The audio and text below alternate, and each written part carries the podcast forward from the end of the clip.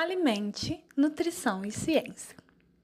O episódio de hoje é uma palestra que a professora Aline Guiar deu no evento realizado pelo DA, diretor acadêmico Arlete Rodrigues, da UFJF, com o seguinte tema: Compulsão alimentar, experiência de atendimento nutricional em cenário pandêmico.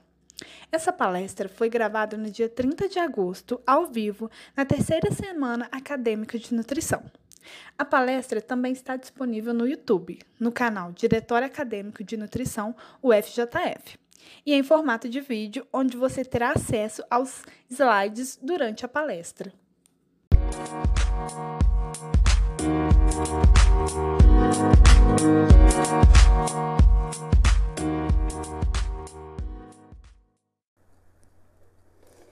Olá, boa noite a todos né, que estão aí ouvindo, assistindo eu perco um pouco a noção aqui, né? Eu estou viajando na minha tela, não sei, não, não, vi, não vejo mais o YouTube, mas eu quero agradecer ao diretor acadêmico, Arlete Rodrigues, da Universidade Federal de Juiz de Fora, do curso de nutrição, pelo convite e pela honra de abrir o evento. Fico feliz aqui pela participação, né, pelos estudantes, nutricionistas que tenham a curiosidade de saber um pouquinho mais sobre transtorno alimentar.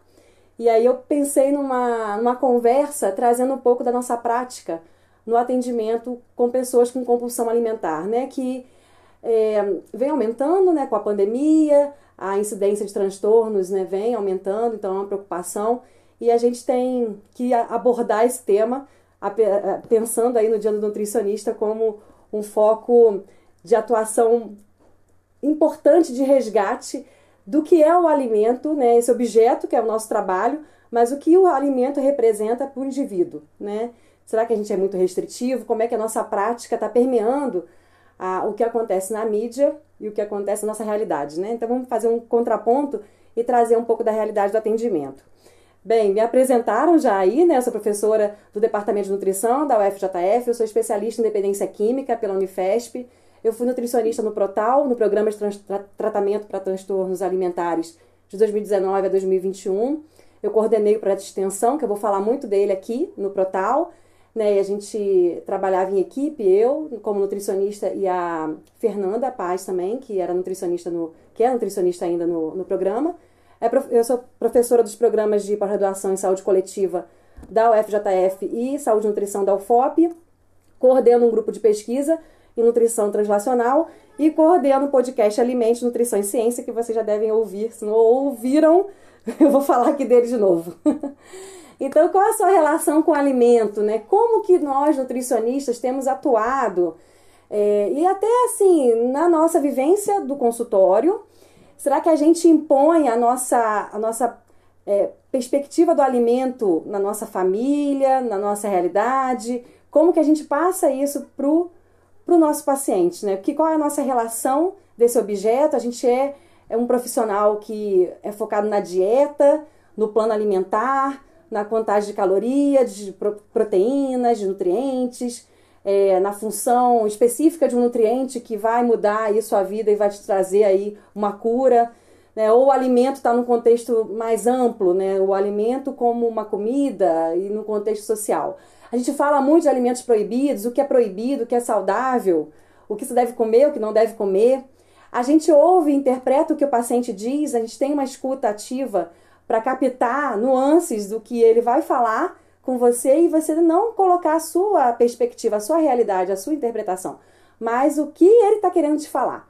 Então, qual é a nossa realidade como nutricionista atualmente? Né? A gente é, vive uma, uma fase aí bem é, importante das mídias sociais. Não vou dizer que as mídias não são importantes, né? elas têm uma, uma, uma relevância na nossa profissão. A gente tem que saber buscar a informação e também avaliar o que, qual é o bom senso, né? O que, que é uma prática baseada em ciência, baseada em fundamentação teórica, em estudo científico, que é uma, uma, uma atuação baseada no achismo, no que deu certo para mim, vai dar certo para você.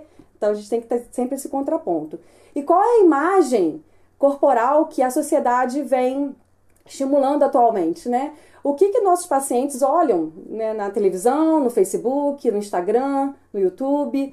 Que, que eles desejam, né? Por que, que a insatisfação corporal ela vem aumentando e tem muita relação com que a questão política, social, ela vem internalizando no, no seu pensamento para um desejo de chegar até aquele corpo que às vezes não é sua realidade, né? Você tem que entender seu corpo, suas limitações, como algo que você tem que ter um bem-estar. Mas será que o padrão é, de corpo, principalmente agora com a questão da exposição, com fotos, vídeos, isso não tem aumentado mais a insatisfação?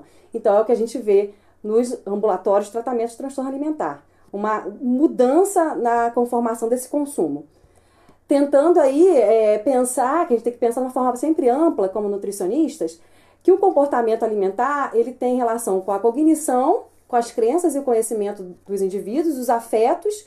Isso vai trazer um hábito criado associado a uma atitude relacionada a, fatores ambientais e internos, sempre junto com o aspecto biopsicossocial. Então, a, a ideia do consumo alimentar é muito ampla, né? Ela não permeia só uma escolha de um alimento que vai te fazer bem molecularmente, vai mudar ali seu fator de expressão anti-inflamatório. Não, tem todo um parâmetro para que você acesse e faça vínculo com seu paciente para que ele mude o comportamento com relação a esse alimento.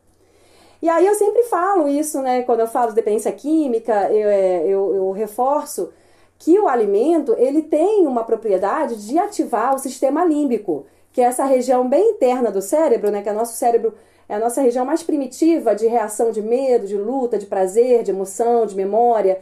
Então, nesse momento aqui, no, todo o nosso repertório alimentar é formado com a, nossa, com a nossa vida, desde a infância.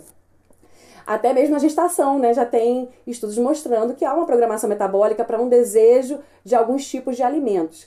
Mas o alimento, ele tem algumas expressões desse sistema límbico semelhante às drogas, né? Ele tem, faz um reforço positivo, então quando você come certo alimento que te resgata algo, que te traz prazer, te traz bem-estar, te resgata uma emoção positiva, você vai se sentir bem, vai se sentir com prazer, ah, relaxado. É, tem também esse mecanismo sensório e químico de recompensa. O, a, a regulação desse consumo é mais complexo do que uma droga que causa dependência química tem um papel fisiológico, a gente precisa do alimento para sobreviver e o estresse também interfere nesse consumo alimentar. Muitas, que a gente, muitas pessoas relatam que às vezes quando está é, angustiado ou ansioso, come mais ou come menos. Então, o paralelo entre o alimento e a droga que causa uma dependência química, né, cigarro, álcool, maconha, cocaína e aí vai, tem o mesmo efeito no sistema límbico. Porém, o alimento não vicia.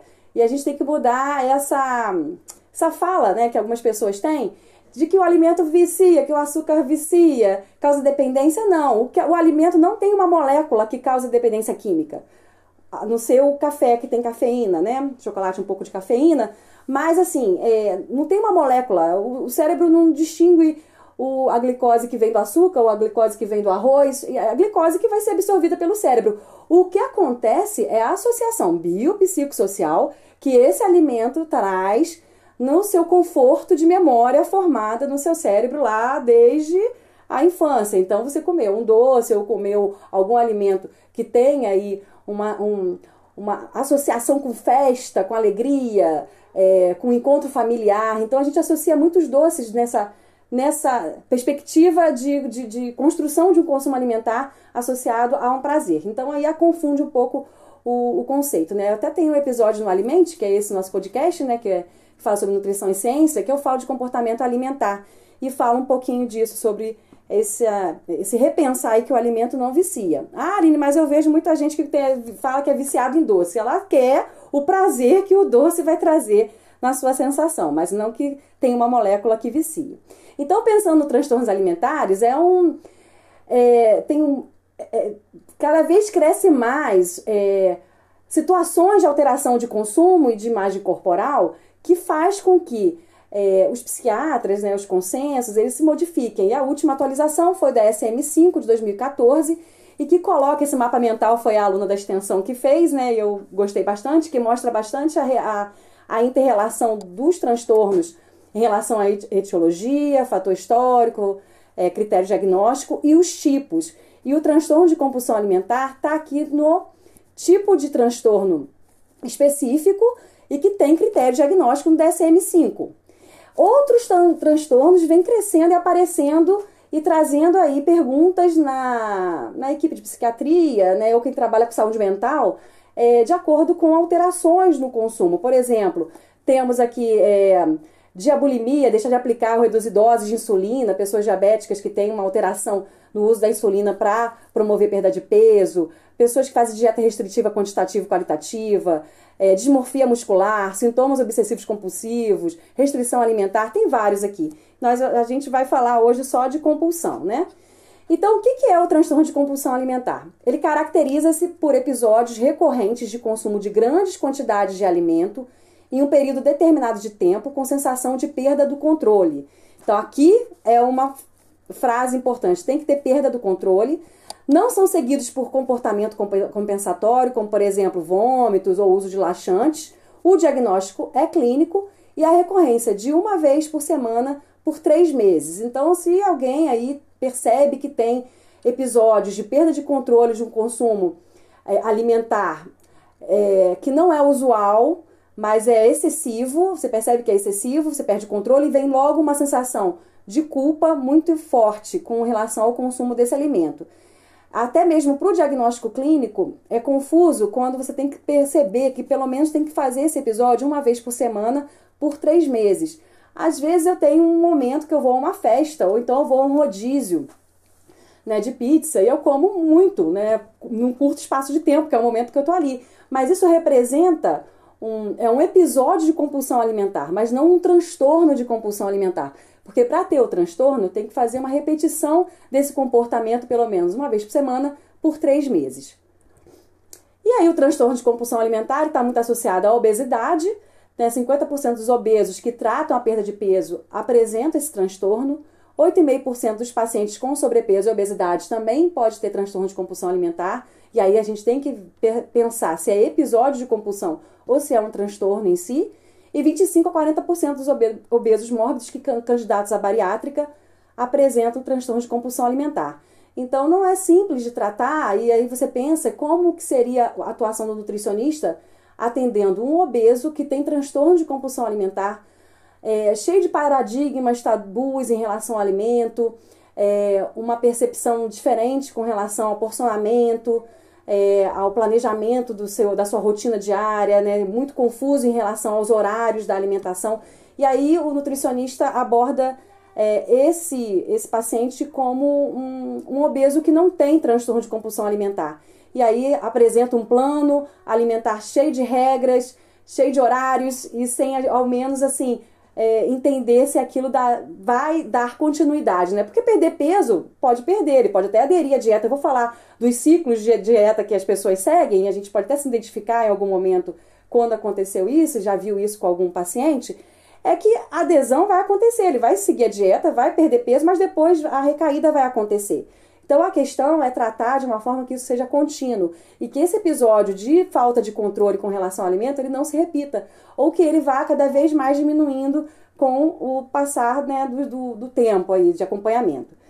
Então no DSM-5 o diagnóstico de transtorno de compulsão alimentar periódica, né, ou transtorno de compulsão alimentar, ou binge ele tem a relação aqui, né, que quem faz o diagnóstico é o psiquiatra, ele fala da ingestão em um período de tempo curto, de duas horas, de uma quantidade de alimentos muito maior do que uma maioria das pessoas consumiria, a falta de controle, comer muito e mais rápido do que o normal, normal comer e ficar sentindo repleto, saciado demais, até enjoado, com mal-estar, comer sozinho porque tem vergonha do prato que ele monta, acentuada angústia relativa à compulsão alimentar, e essa compulsão ela vai correr uma vez na semana, um dia da semana, durante três meses. E aí a classificação desse transtorno é, vai ser ou leve, moderado, grave ou extremo.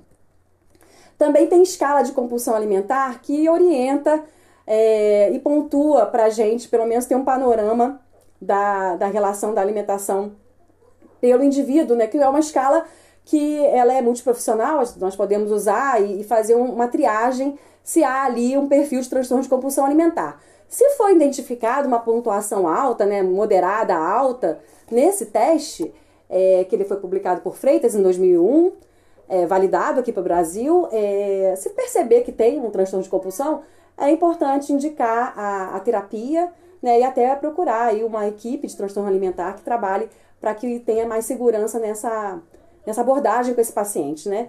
E rever aí como que vai ser a sua abordagem como nutricionista. Se espera, se ele vai lá no, na equipe de transtorno alimentar para trabalhar essa relação dele com o alimento e depois retorna para você, e aí é, é, bom ter essa parceria com alguma, algum grupo de tratamento para transtorno.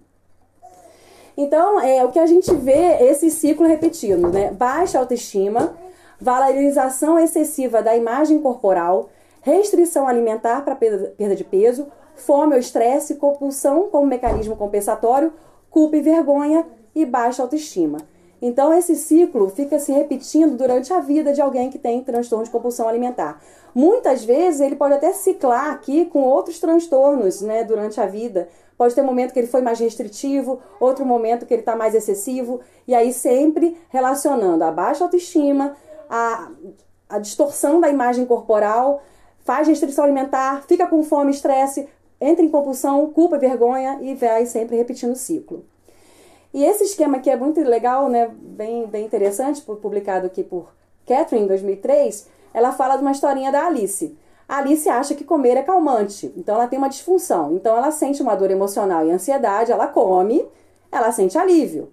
Aí ela tem uma dor emocional, ela come para se tornar um mecanismo de enfrentamento. Ela come sem fome. Então aqui é a percepção que a gente tem que começar a treinar nossos pacientes o que é a fome física e o que é a fome emocional, né? E a vontade de comer. Então ela está comendo para é, aliviar uma dor emocional e ela ganha peso.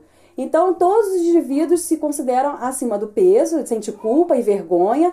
Começa aí uma mágica de seguir um plano alimentar, ela se vol volta a ficar bem, então ela começa uma dieta, de novo tem uma dor emocional, qualquer coisa que pode acontecer na vida, né, que a gente está aí é, sujeito a acontecer acontece uma dor emocional, ansiedade, ela come, alivia, tem culpa, baixa autoestima, baixa autoestima, sente-se mal.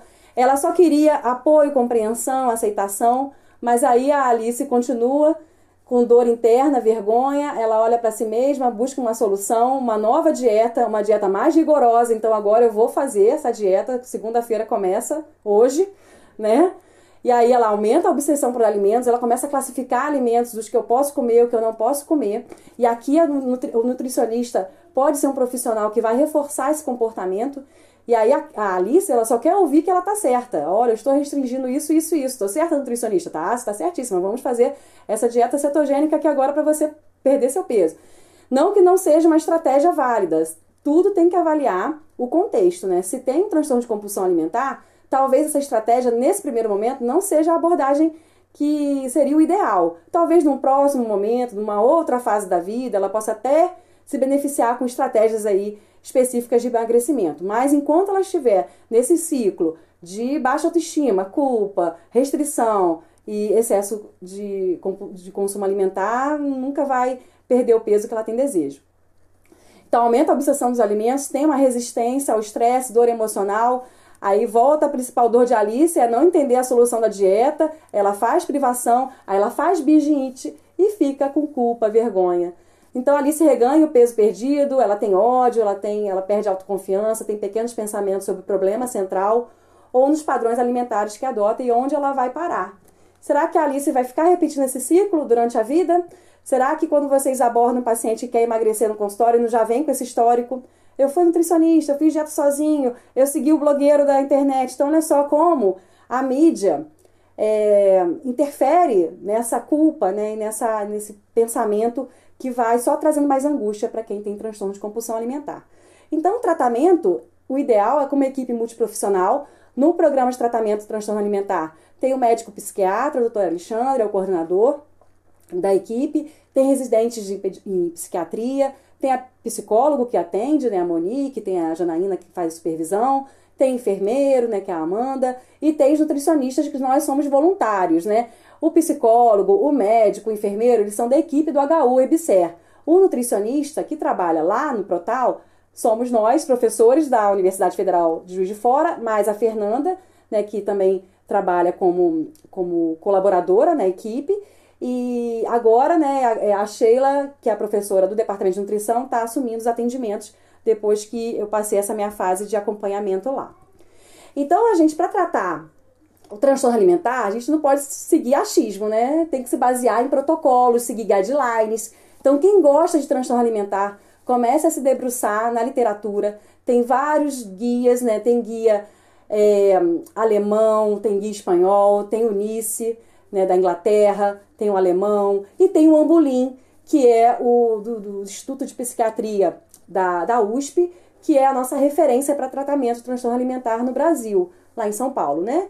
E o Ambulim publica muito material em livros e também fala um pouco da sua conduta, né, dos seus protocolos nesses livros para o tratamento de transtorno alimentar, né? Anorexia, bulimia, compulsão alimentar. E aí um resumo da abordagem nutricional no transtorno de compulsão alimentar. Então, por exemplo, por isso que é importante a gente acompanhar os guias para saber qual vai ser a nossa conduta e realmente está embasado no que o, o mundo, né, e as, e as equipes internacionais elas orientam para tratamento. Então, por, exemplo, diálogo sobre os objetivos do tratamento. Então, retirar o foco da perda de peso. Tanto na Inglaterra como o Ambulin fala isso. O peso corporal, a medição do peso corporal não é o foco específico para um tratamento com transtorno alimentar, né? nem para o transtorno de compulsão alimentar. Na anorexia ainda tem algum, alguma questão com relação ao ganho de peso que é necessário. Mas no tratamento de compulsão alimentar, a gente não tem esse foco no peso. Eu vou falar um pouquinho para frente. O tratamento grupal é importante, né, para ver gatilhos, é, são pessoas que têm a mesma, a me, são as mesmas questões que se repetem, então o tratamento em grupo é favorável aqui na, no protocolo da Inglaterra e no Ambulim. Planejamento dietético realizado junto com o paciente, o uso do diário alimentar. É, lá fora não se fala muito do diário, mas o Ambulim ele é, reforça bastante o uso diário e eu vou falar por quê. A abordagem diferenciada entre crianças, adolescentes e adultos, né? E esse protocolo é, alemão também fala, a perda de peso com abordagem comportamental, tratamento nutricional associado a uma equipe multiprofissional e não faz recomendação nutricional aqui para transtorno de compulsão alimentar, o guia espanhol. Então a gente tem que fazer, fazer um rastreio, né? O que, que os guias falam para nortear nossa conduta. Então, qual é o papel do nutricionista? Obter a mudança do comportamento alimentar. Ó, oh, que responsabilidade, né? Você vai vir uma pessoa que chega no seu consultório com uma carga de formação do comportamento alimentar, de tudo que eu falei aqui que interfere. Formação de uma consciência crítica sobre as informações referentes à alimentação e atuar como tradutor da ciência da nutrição, traduzindo mensagens para a linguagem do público. A gente tem que voltar a falar o básico. E aí a gente fica assim, nossa, eu estudei cinco anos na minha faculdade para falar o básico. É, você vai ter que falar o básico para ele, porque ele não sabe o que é uma rotina, ele não sabe o que é um grupo alimentar, ele não sabe como montar um prato de, um, de, uma, de uma refeição né, no dia. É, ele não sabe o que, que é um alimento, por que, que ele conceitua um alimento saudável ou não, o que, que permeia a cabeça dele para ele classificar um alimento como saudável ou não. Então, na avaliação do comportamento alimentar, do transtorno, né, na equipe de nutrição, a gente observa que a ingestão alimentar é de 3 mil calorias ou mais por dia. A maior quantidade é de sobremesas e fast foods, não por viciar, tá? Mas é pela pelo repertório positivo que esses alimentos trazem para esse indivíduo, e aí se repete na nossa civilização, né? Provavelmente o transtorno de compulsão alimentar no Oriente seja diferente do nosso transtorno de compulsão alimentar. O consumo de gordura trans e saturados está aumentado, o consumo de carboidrato não, não parece alterado em relação a macronutrientes, e a quantidade dos alimentos ingeridos geralmente está aumentada e tem aí um baixo consumo de proteínas, de fibras, vitaminas e minerais. Então, no cenário pandêmico, né, que é o tema aqui da, da minha conversa, o que, que mudou? Né? A gente teve a resolução do Conselho Federal de Nutricionistas de 2021, que permitiu que o nutricionista atendesse online. Chegando a pandemia, né, o afastamento social, é, o ambulim, o ambulim, o Protal, ele parou as atividades, o HU fechou até ver como é que andaria a situação e nós começamos a atender os pacientes que estavam em acompanhamento é, por meio online. Então aí vieram várias questões. Né? São pessoas que é, o nível socioeconômico não tem muito aparelho eletrônico para eu contar é, para acessar a internet. Às vezes a, a internet ela é pré-paga, né? às vezes não tinha Wi-Fi disponível. Mas nós conseguimos fazer o atendimento, né? Porque o vínculo é muito importante. Quando uma pessoa com busca um atendimento específico para transtorno alimentar, ela quer vínculo, ela quer alguém que ouça, ela está buscando compreensão, validação, ela quer mostrar essa angústia, angústia com relação ao alimento e ao ganho de peso, nesse caso, né? Então o vínculo, quebrar esse vínculo no momento que tava, tinha começado o acompanhamento seria muito ruim. Então a equipe se reuniu, decidimos começar os atendimentos online. Então aqui o desafio, né? O que usar, que aplicativo, computador, celular. Isso foi discutido com o paciente, o que, que ele se sentia mais confortável, né? Aquele primeiro momento, até mesmo o HU se adaptar à nova realidade.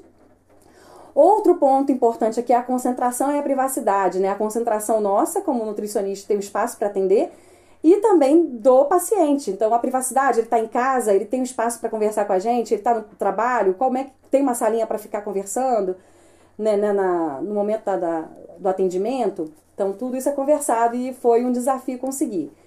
A abordagem é igual a presencial, com consultas semanais. Então, toda semana tem seu horário. Não é um atendimento que a pessoa vai lá uma vez e volta daqui a um mês. Não tem como. Como é que eu vou fazer o treinamento para que ele é, perceba o, o alimento como não como um vilão, mas como algo que ele possa ter como que faz parte da vida dele e que isso não vai te fazer mal, não vai trazer nenhum, nenhuma, nenhum risco e ele pode comer com confiança nele mesmo, ele não vai perder o controle. Então, esse treinamento tem que ser semanal, não adianta consulta mensal. E a avaliação nutricional, exame físico, avaliação antropométrica. Essa questão aqui fica um pouco comprometida com o atendimento online, porque a gente não sabe os equipamentos que eles estão usando, é, o treinamento, como vai ser para fazer essa avaliação. Então, quando acontecia da avaliação antropométrica ser feita, aí a conversa era com o paciente antes e a gente fazia um, um, um acordo, né? Você vai, vou falar, um, tem um slide de avaliação antropométrica, eu posso falar mais especificamente. Mas aqui é importante usar material gráfico, né? Material ilustrativo. É, a gente, quando foi retomar os atendimentos, né? Que foi de março de 2020 a junho de 2021, é, que foi o que eu participei. Agora os atendimentos já começaram presenciais, né? No HU. Então, online aqui foi nesse período. Então a gente usou muito material ilustrativo e o projeto de extensão ajudou bastante com as meninas né, extensionistas que fizeram muito material que é muito de acordo com a demanda com que eles trazem no diário alimentar. E aí eu vou analisar o consumo alimentar. Eu deixei aqui um pouco sem estar nítido, porque são informações né, pessoais e talvez a identificação da letra, do formato. Mas o que eu quero dizer só para mostrar essa figura, é que cada, cada indivíduo tem uma personalidade, uma característica, uma criatividade para fazer seu diário alimentar. Então, o primeiro instrumento para você saber como é a alimentação dessa pessoa que chega num ambulatório de transtorno alimentar é entender o diário dela. E nesse diário ela vai registrando tudo o que acontece, não só a quantidade do alimento, a refeição que ele faz, mas como ele faz, com quem ele faz, o que ele sente, o que ele pensa. Então a gente fez um gráfico aqui, um, uma ilustração para mandar para eles via WhatsApp, né, que eu, que eu fazia com, com os meus pacientes. Eu mandava, olha, você vai fazer o diário alimentar. Então continua o diário. Então você vai registrar aí para mim com quem comeu, onde comeu, o que sentiu, a sensação de fome e saciedade, né, que a gente faz treinamento para ele perceber se ele está comendo com fome ou se não, se é mais uma angústia, uma, uma fuga né, de, de alguns sentimentos. Então deixem eles ficarem livres com o diário que tiverem vontade de fazer, né? Tem uns que fazem esquema de tabela, tem outros que gostam de escrever texto, tem outros que fazem no computador, usam programas específicos para registrar esse diário. Eu acho ruim quando a gente dá uma folha pronta e tem ali as, as marcas, né? Aqui você escreve, escreve almoço, jantar, é, perde um pouco essa criatividade do, do paciente. De novo, fotos do diário que vocês não vão conseguir mais perceber, mas eu vou destacar aqui é, essa, essa paciente específica, ela, duas horas da manhã, ela tinha compulsão por arroz. Quatro horas da manhã por arroz e feijão. Então ela acordava de madrugada para comer, ela acordava assim, ela perdia o sono e ela achava que comendo ela ela ficaria com sono de novo. Então o trabalho com ela, ela era não ter esse arroz na geladeira disponível para ela comer de madrugada, ela comia até com sono, ela levantava e ia lá e comia porque tinha na geladeira. E ela também deixava esse alimento na geladeira porque ela queria ter ali no inconsciente dela aquele alimento disponível para que ela se sentisse é, é, é, acolhida na madrugada sem sono. E aí eu fui trabalhando com ela, ela diminuir a forma de porcionamento, de como é que ela fazia esse arroz. Aí ela me mandava vídeo mostrando como é que fazia. Se ela, ela congelava, ela não, não, minto, ela deixava na geladeira e aí eu falei para ela passar a congelar esse arroz para ela não ter o alimento sem estar congelado e ficar mais difícil para ela comer. E aí ela foi conseguindo é, minimizar essas compulsões é, durante a madrugada. Mas ela oscila muito. É, qualquer alteração emocional ela recai, às vezes até fazia uns episódios de vômito. E ela sempre foi uma paciente bem resistente. Ela ia bem, depois ela recaía, e aí ela ficava com culpa, se sentindo é, mal, né? E, mas ela não tinha vergonha, ela falava mesmo, ela não, tem, não pode ter vergonha do que ela, do que ela está passando para passar para a gente, por isso que é importante o vínculo. E, e nas consultas que a gente fazia, é, até mesmo para as meninas da extensão ouvirem, participarem, elas não ficavam com a câmera aberta e nem com áudio aberto, ficavam fechados. Eu falava com a paciente antes se poderia, elas, elas é, é, autorizavam e as meninas ouviam um pouco esses relatos e, fica, e pegavam as demandas que tinha na consulta, né? Então, ah, tem demanda disso, demanda disso para trabalhar, e aí cada semana é uma meta a cumprir para construir essa, esse, esse acerto, né? esse ajuste do consumo alimentar dela. A gente trabalhava utensílio, qual é a sua colher de sopa, né? Ela come oito colheres de sopa aqui, duas horas da manhã, como é que é a sua colher de sopa? Ah, minha colher de sopa é essa colher aqui é uma colher de servir. Aí eu falei, olha, vamos ver essa colher aqui, me mostra uma colher de sopa. Aí ela me mostrou a colher de sopa. Qual o seu medidor para fazer arroz?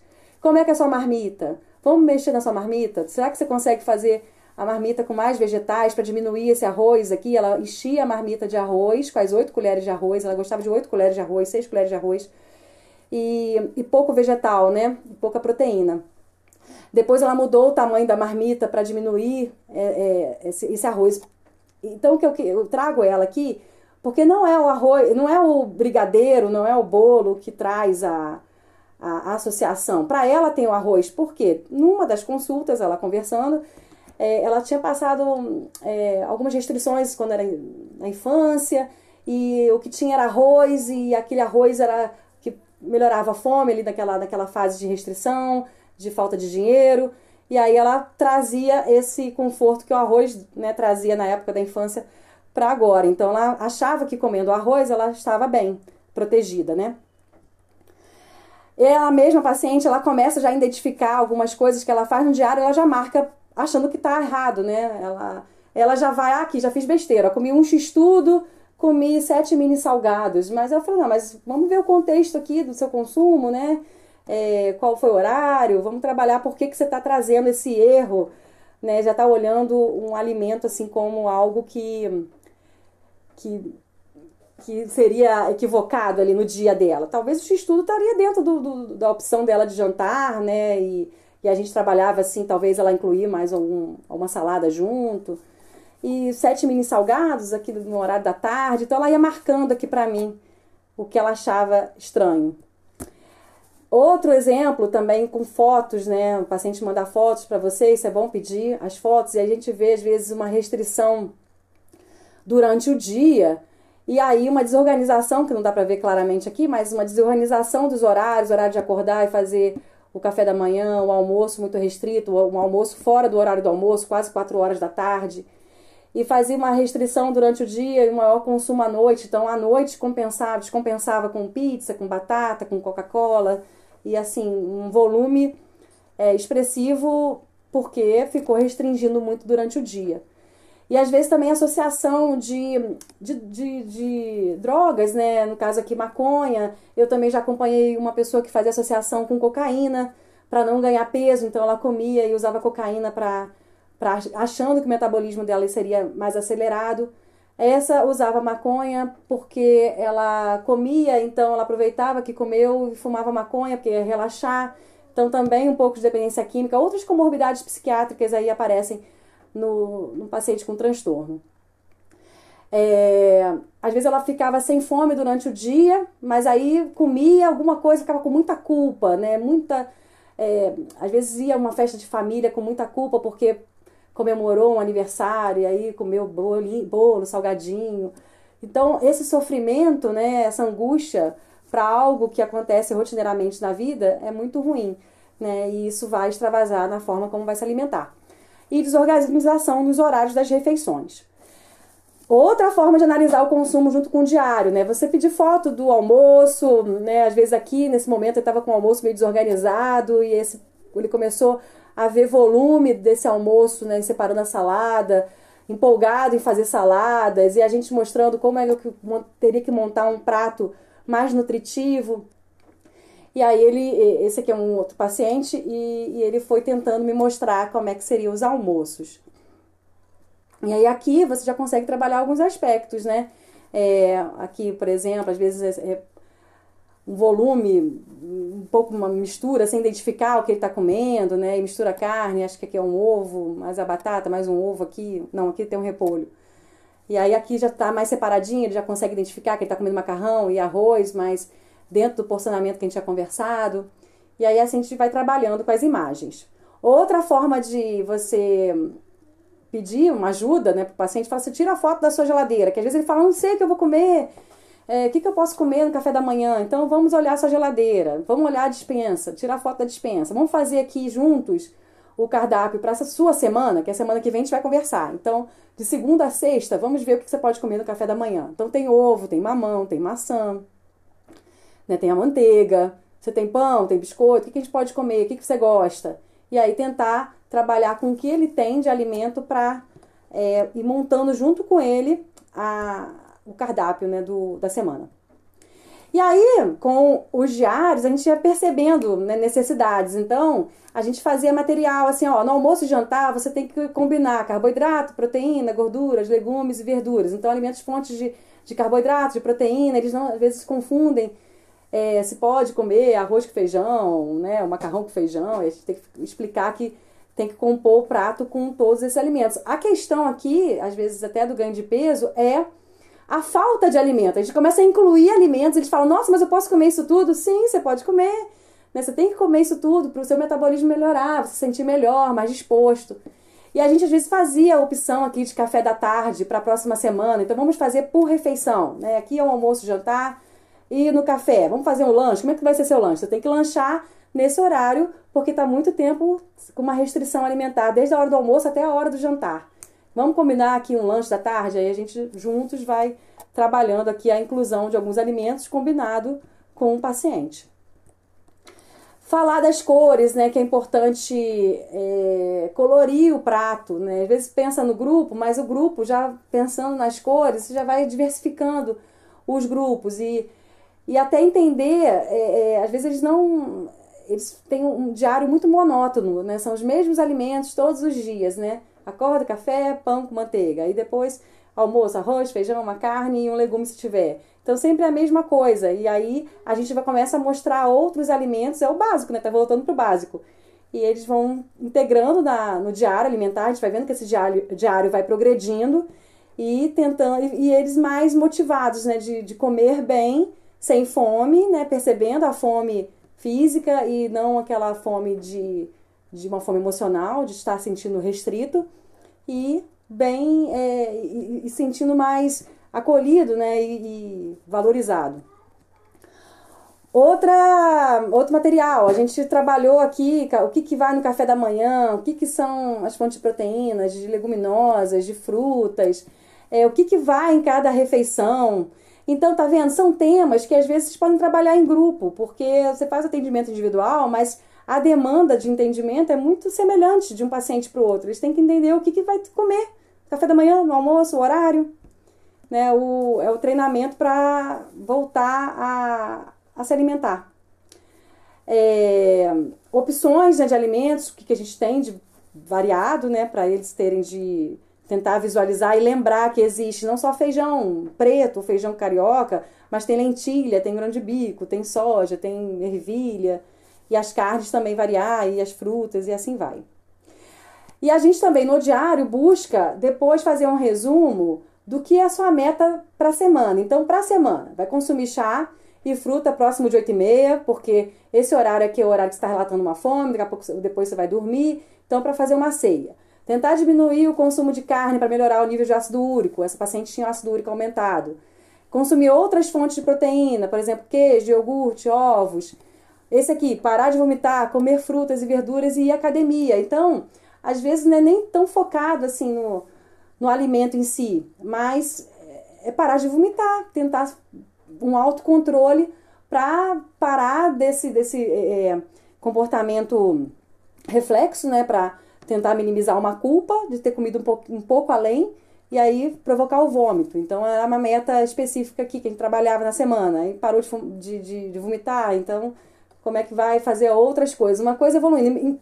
Eu queria que vocês percebessem aqui que não dá para fazer um acompanhamento uma vez no mês, tem que ser semanal, porque a gente não consegue fazer essa evolução é, com atendimento mensal. Por isso que no transtorno a gente atende semanalmente.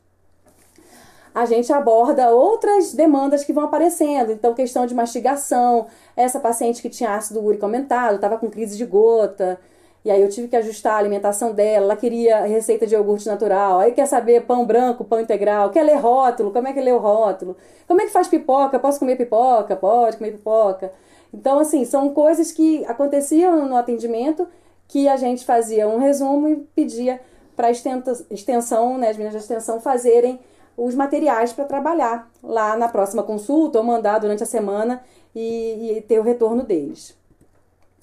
A avaliação antropométrica, então, é, tem, tem todo o material, equipamento, você pode ter no seu consultório, porém, no transtorno alimentar, fazer essa pesagem é, semanalmente, no caso que é o atendimento é semanal, é muito angustiante. É interessante perguntar para o paciente se ele quer se pesar. Para nós da equipe é importante fazer a pesagem para a gente saber como é que está essa evolução dele, mas sem ele ver. Sem compartilhar essa pesagem, você vai anotando. No ambulim eles fazem assim, né? Eles orientam assim, faz a pesagem e anota. Depois de um tempo de acompanhamento, quando a pessoa já vai ficando assim, ah, eu tô cansada, não tá dando certo. Aí você mostra a evolução do IMC dela e ela fica toda feliz que ela perde peso. O que, que eles vão percebendo na perda de peso com essa, com essa abordagem? É a mudança na roupa. A roupa fica mais larga, né? Percebe que, que tá se sentindo melhor na imagem, no espelho mas o peso em si a gente não incentiva a pesar. Agora, no contexto online, né, é, virtual, a gente conversava se você quer pesar. Ah, eu quero, tô sentindo necessidade de pesar, eu quero ver como é que tá. Então você vai ao mesmo lugar, procura um lugar que você seja no mesmo horário, ou então compra uma balança, pesa em casa, vamos fazer junto, eu vou estar na, na, no vídeo, você vai me mostrar. E aí tem essa, essa preocupação do, do, do treinamento, de como vai operar ali a balança, né? Também você pode treinar para fazer circunferência da cintura, para acompanhar, mas no caso aqui a gente só falou em relação à a, a, a, pesagem mesmo, assim, uma vez no mês, e a pessoa concordando em pesar. Né? E, e fazendo uma, um, uma orientação, se não tivesse a balança em casa, não tinha condição de comprar, de fazer numa farmácia, que tivesse uma balança lá de confiança, que pudesse fazer no mesmo dia, e que aí, é, apesar de acontecer, a pessoa me passava o valor do peso. Bem, então aqui no eh, comparando aqui os protocolos NICE e Ambulim, é, no NICE fala para orientação sobre perda de peso, tratamento individual e grupal e compartilhamento de pesagens com o paciente. Já no Ambulim, eles falam orientação sobre perda de peso, educação alimentar e nutricional, tratamento individual e grupal, não recomenda compartilhar a pesagem com o paciente e também é favorável o grupo terapêutico pós-famílias. Então, aqui no Nice fala que você pode compartilhar, no Ambulim fala que não. Então, você vai perceber qual, como que seu paciente, é, o que, que ele precisa, né? até para estar mais motivado, né, e vendo o resultado, ele precisa que mostre o peso, a, pesagem ou não. É melhor é, você faz seu registro, acompanha, depois no final, mais para frente, você mostra que ele teve resultado. E que ele está seguindo bem, ele está segurando o, a perda do controle, está consumindo, cons conseguindo consumir variedade de alimentos. E é isso que a gente quer, né, com o tratamento do transtorno. Então, sempre bom senso e empatia, o treinamento e o registro para a equipe, sem compartilhar se for o caso. Algumas estratégias aqui também de comportamento que a gente faz, né? A imagem, não posso ficar compartilhando a imagem nítida, mas assim, esse esquema é a linha da vida, né? É... E acho que eu fiz a numeração errada, a linha da vida tá. Ó, fiz errado, né? Aqui é a linha da vida.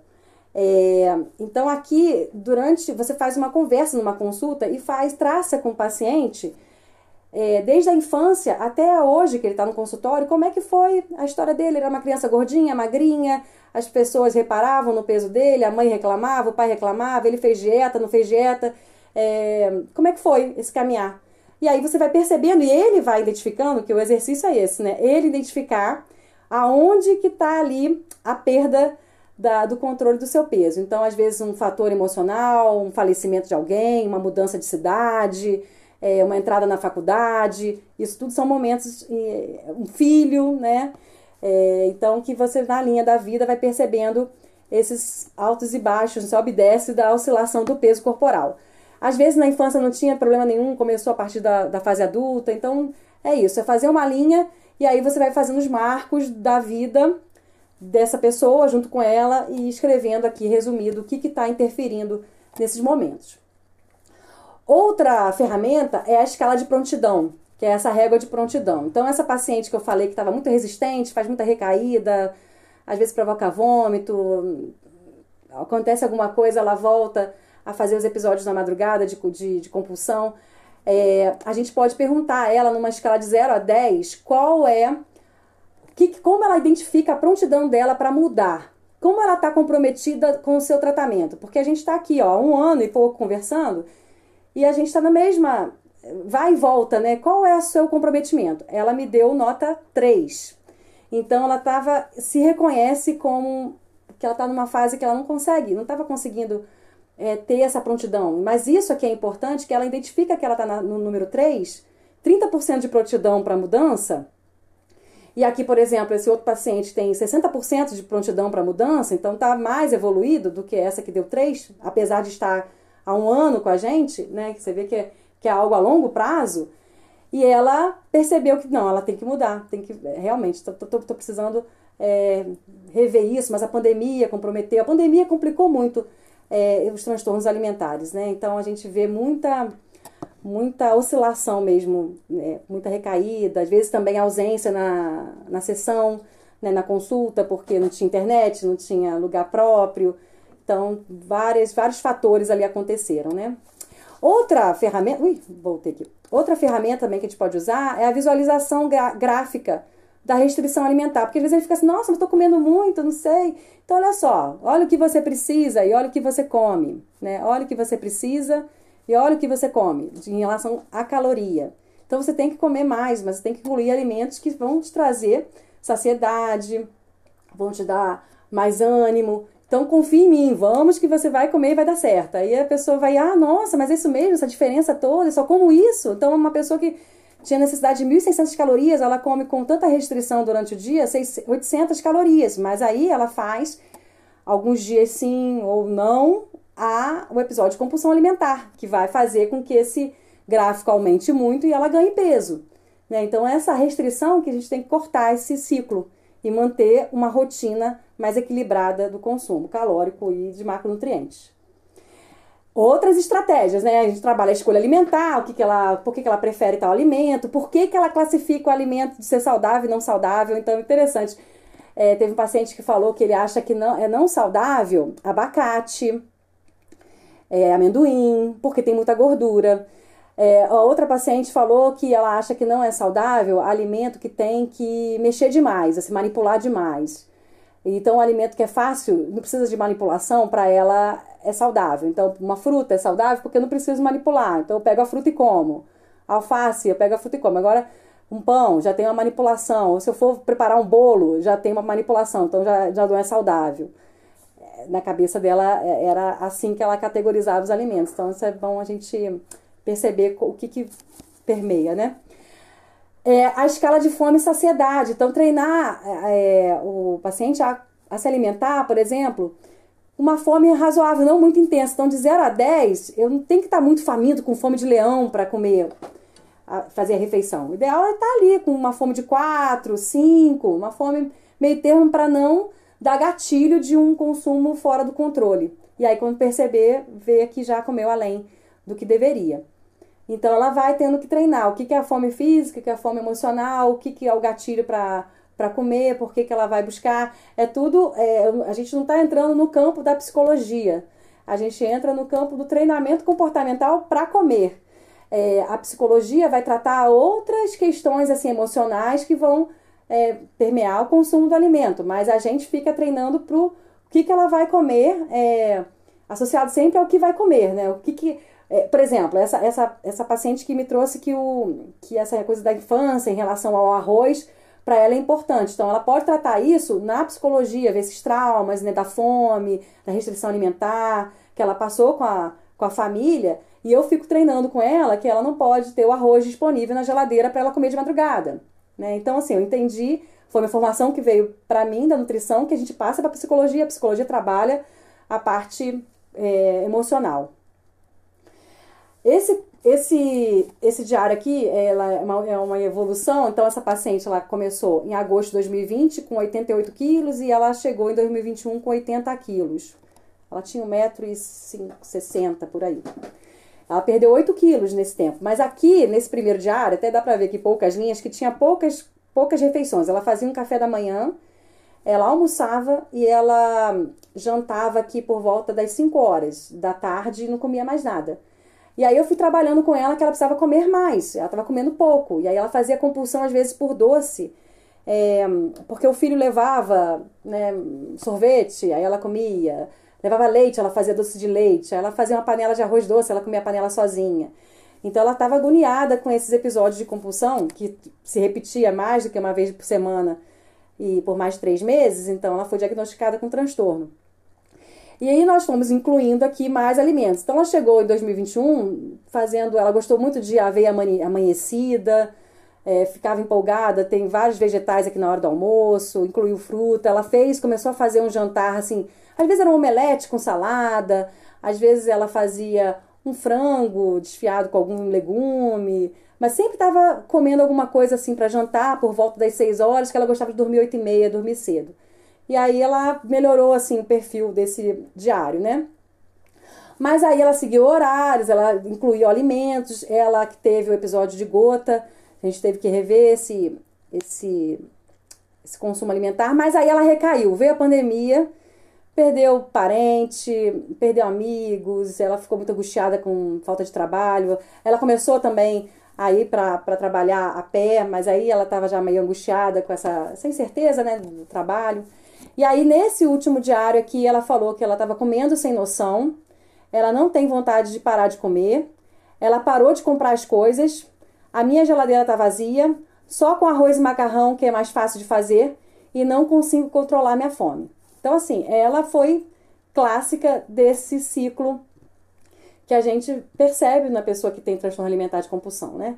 Compulsão alimentar. E aí, aqui, esse momento que é, o acompanhamento agora dá continuidade a ela presencial, e aí a gente parou com o online.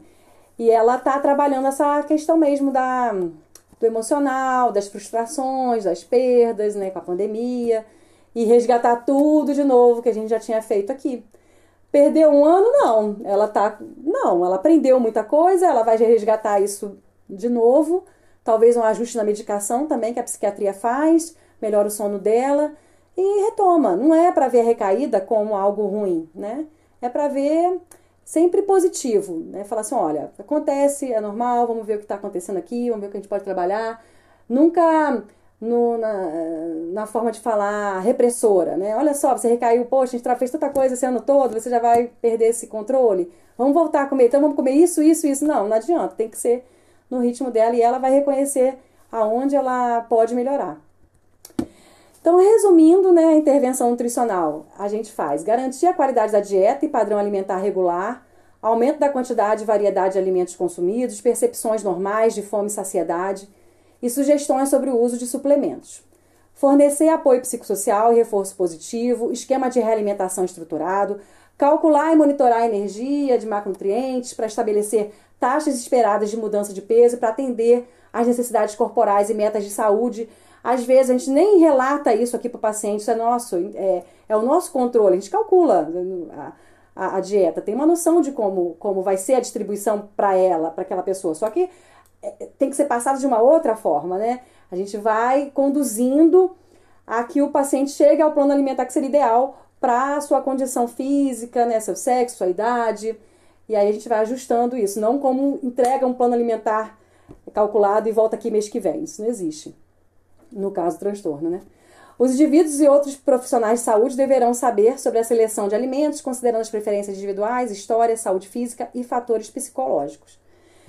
Então, aqui, o que a gente está trabalhando, no fundo, é a neuroplasticidade. A gente fica é, estimulando o neurônio, porque neurônio que dispara junto, eles se ligam juntos. Então, na hora que eu falo que esse alimento você pode comer, que esse alimento você tem que comer, não que tenho que comer nessa forma de falar, mas ela vai reconhecendo que ela tem que incluir os alimentos, ela vai tendo uma nova realidade e olhar para o alimento. Então ela vai treinando áreas do da parte mais receptiva do cérebro, que é a parte é, racional, que é o córtex né, pré-frontal, que é a parte que ela vai ter empatia, autoconhecimento, ela vai saber o racional dela, por que ela está comendo ou não aquele alimento.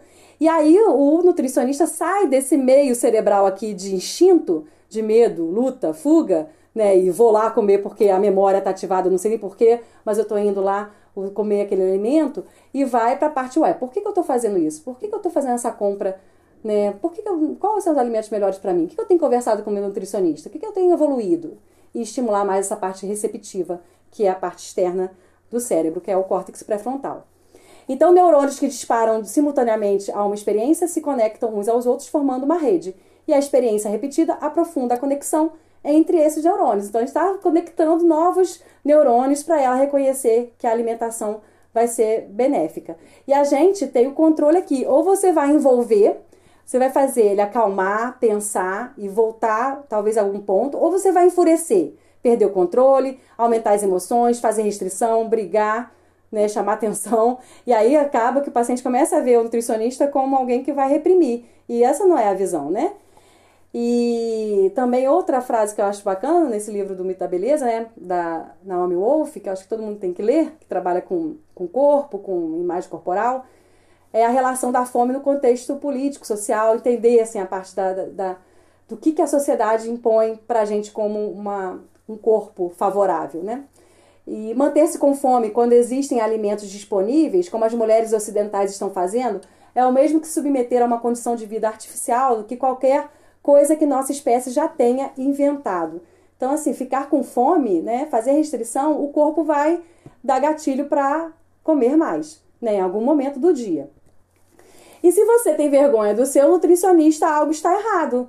Aqui, se, se algum paciente chegar, ah, tô com vergonha de falar o que, que eu, que, que, eu, que eu fiz, mas pode até falar que tem vergonha, ele vai chegar e vai falar o que ele fez, só para ouvir que você vai a qual, qual pecinha do controle você vai apertar. Você vai se envolver ou você vai enfurecer. Então, a ideia é essa, é passar é, para vocês assim um pouco da nossa prática, né, de como foi e dessa experiência que foi muito gratificante para mim, acho que para as meninas que também trabalham na, na extensão, a gente aprende muito com, a, com esses pacientes, né? A gente vai lá no fundo, na base, que o alimento é um contexto importante para a nossa vida. E a gente tem que estimular esse alimento como uma comida, algo bom, positivo, e não algo que seja repressor. Esse foi mais um episódio e eu espero que você tenha gostado. Alimente nossa ideia, alimente nutrição e ciência.